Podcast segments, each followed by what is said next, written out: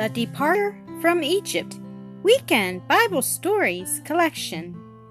And at midnight the Lord smote all the firstborn in the land of Egypt.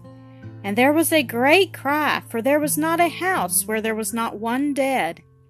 And Pharaoh, whose firstborn son was also dead, called for Moses and Aaron by night and said, Rise up and get you forth from among my people.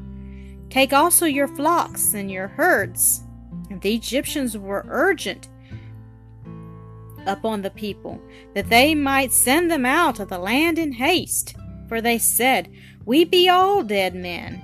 And the people took their dough before it was leavened, bound up in their clothes upon their shoulders. And they baked unleavened cakes of the dough, because they could not tarry, neither had they prepared for themselves any victual. And the children of Israel borrowed of the Egyptians jewels of silver and jewels of gold and raiment, as the Lord had commanded them. And the Lord gave the people favor in the sight of the Egyptians, so that they lent unto them such things, and they spoiled the Egyptians. And the children of Israel journeyed about six hundred thousand on foot that were men beside children. And Moses took the bones of Joseph with him, and the Lord led the people through the way of the wilderness of the Red Sea, and went before them by day in a pillar of cloud, and by night in a pillar of fire. Now the sojourning, sojourning of the children of Israel in Egypt was four hundred thirty years. And at the end of the four hundred thirty years, even the self same day, all the hostes of the Lord went out from of Egypt. And when it was told the king of Egypt that the people fled, he said, Why have we let Israel go from serving us? And he made ready his chariot, and took his people with him. And he took six hundred chosen chariots, and all the chariots of Egypt, and pursued after the children of Israel, and overtook them encamping by the sea. And the children of Israel lifted up their eyes, and behold, the Egyptians marched after them. And they were sore afraid, and cried out unto the Lord.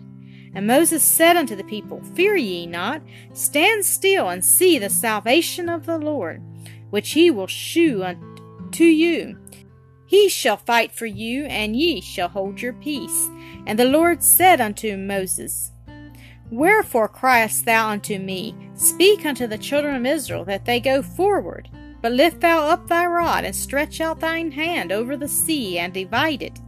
And the angel of God, which went before the camp of Israel, removed and went behind them. And the pillar of the cloud went between the camp of the Egyptians and the camp of Israel. And it was a cloud of darkness to them, but it gave light by night to these, so that the one came not near the other all the night. And Moses stretched out his hand over the sea, and the Lord caused the sea to go back by a strong east wind all that night, and made the sea dry land, and the waters were divided.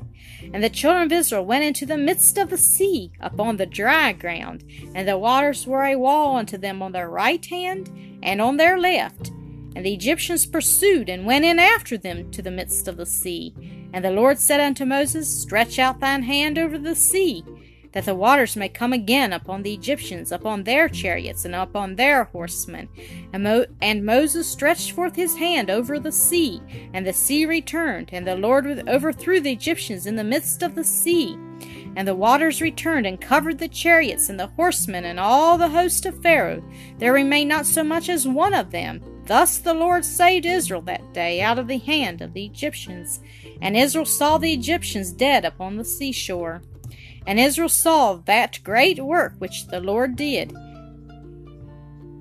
Then sang Moses and the children of Israel this song unto the Lord, and spake, I will sing unto the Lord, for he hath triumphed gloriously.